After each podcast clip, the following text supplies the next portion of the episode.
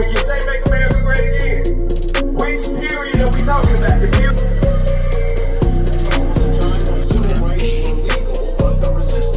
I'm not Martin Luther I'm not Martin Luther King. Guess what? Outside the back. Still has a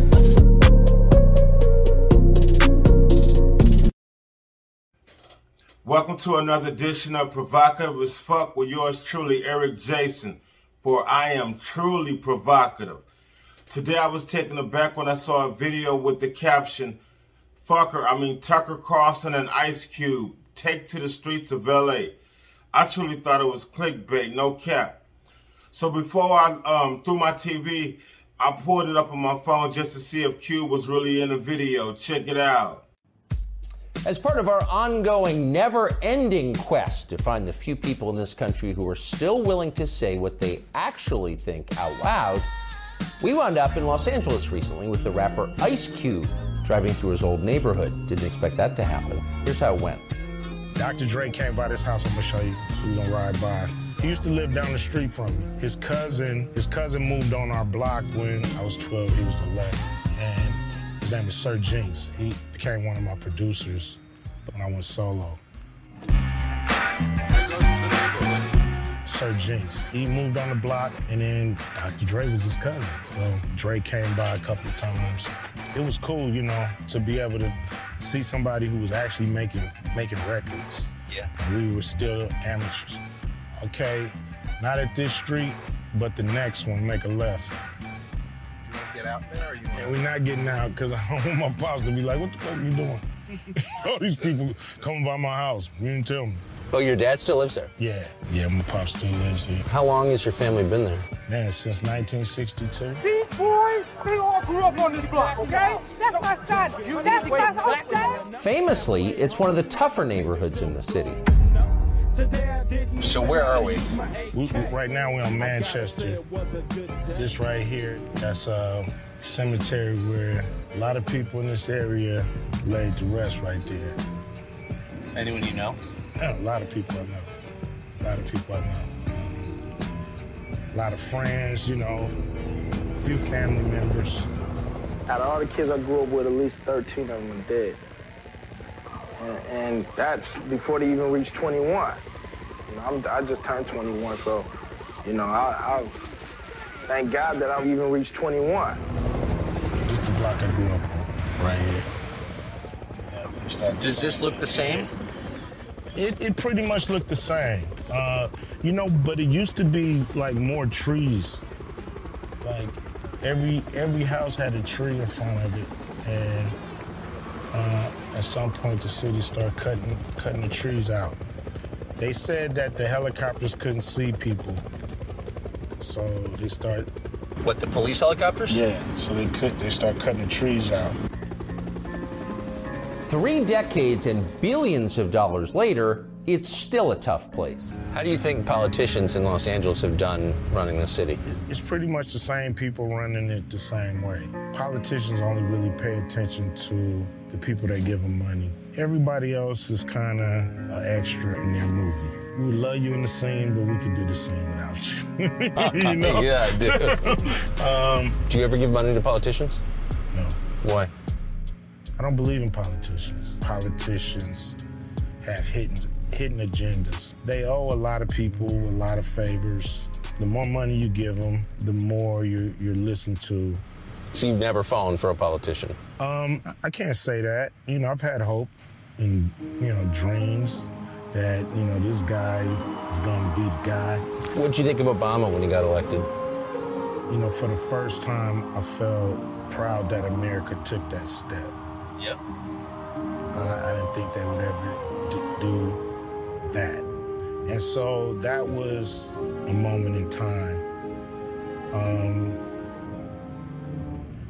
but then, you know, you look around, years go by, and you know, not much, not much change uh, for people I know, people I care about. We've had six major race riots on the president's watch. Race relations have plummeted to lows not seen since the Rodney King. In Chicago, a toddler is now the latest victim of the city's deadly surge in gun violence. But it didn't change with Bush. It didn't change with Clinton. It didn't change with uh, other Bush or, or Reagan um, or Carter. It, it's so, you know, at the end of the day, it's still the same results. So you're describing a symbolic victory. Yes, in a lot of ways, yes. And then came George Floyd, and the beginning of what we were told was a second civil rights movement. If there was going to be liberation in the wake of the Floyd riots, this is where you'd see the effects. Three years ago, a bunch of big companies put hundreds of millions of dollars into Black Lives Matter.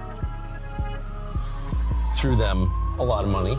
Did that improve the neighborhood you grew up in? Whenever you do that, most of the time it's a lot of people siphoning that money off the top. Yeah. And and the kicker is a lot of people say they're gonna give the money, but they don't even give the money. They make the pledge and never write the check? Yeah, they just get the article wrote. Everybody think they're great, and they never they never even give the money. Big three. These days, Ice Cube is in the sports business. He and a partner started a new professional basketball league called Big Three. Strangely, this is one form of black empowerment that the NBA doesn't seem to like. It does seem like the big three. I'm not pitching your business, but it, it does seem like you, the idea behind it would be consistent with what the NBA says they're about. Without a doubt, you know the NBA is full of great slogans, and they you know they write Black Lives Matter on the court, and they do all those things, but pretty full of shit when it's when the rubber meets the road, you know. Maybe that's why they put the slogans on the court, so they won't have to do anything. Yo, for real though, on something real. I'm happy to see these two guys sit down and talk. They couldn't be more different, I'm telling you. Like in my eyes, Ice Cube can't do nothing wrong. He's always stood on principle and demanded respect, you know, which we always gave him, you know, for real. He got a lot of respect after um, leaving the WA when he signed the contract, allegedly, especially from me. I have no problems with any guy that go against all odds coming from where he come from, believing in himself, believing in his um, talent, becoming wildly successful, staying grounded, creating jobs. And you know what? He never let the fame go to his head. You know? I mean, I respect and admire that. Big up to the Cube. Just a thought, I don't know. I mean, you know, it's it's, it's as easy as saying we're gonna donate a hundred million dollars to. You know, it's like an easy thing to do. All they got to do is call up the graphics guy and and approve the comp. So you're starting to make me think this could be a scam. I'm just throwing that out there. I'm just saying it's easy for them to put that on the court. It takes a little more effort to really care to to work with a, a league like the Big Three. You know, you really got to want to make a difference. The NBA is run by a cringing neoliberal called Adam Silver. Quote, we're completely committed to standing for social justice and racial equality, Silver once announced. It's part of the DNA of this league. And yet, according to Ice Cube, Adam Silver has done his best to strangle the black owned Big Three in its crib. When people think basketball, they think silver, don't you think? Adam Silver, he kind of embodies the spirit of basketball. yeah, you know. Was he a, what team did he play on uh, during his career? I think he played on the New York Lawyers. Starting forward on the New York Lawyers. Yeah, yeah. You know, I mean, he rode the bench. Come on, man. rode the pine. Water boy. You can see why Ice Cube is considered one of the least obedient entertainers in LA. It's a trip. I used to walk these streets and well, that's look at all you. the stars. You and on the bus. Yeah. That's what's a trip. Should we See get all these and say hi to stars. them? No. nah. Unless they're gonna give us a little money from the hood tour life tours. You know what I mean? Break us off 20%, man. the world's most dangerous group. Yes. So I noticed this about every year or two. I read some story about you, and the subtext is always the same, which is, you know, stay in your lane. I wouldn't be here if I stayed in my lane. I just never wanted to have that life. You know, I never wanted to be controlled. How, how many times have you been pulled aside by people who are trying to control you?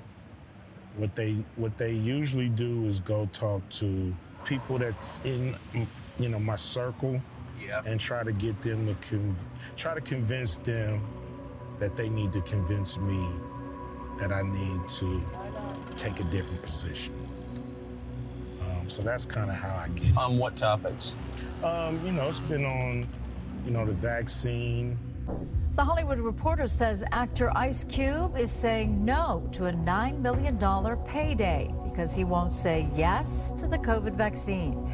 The actor and rapper was set to co star in a new comedy, Oh Hell No, alongside Jack Black.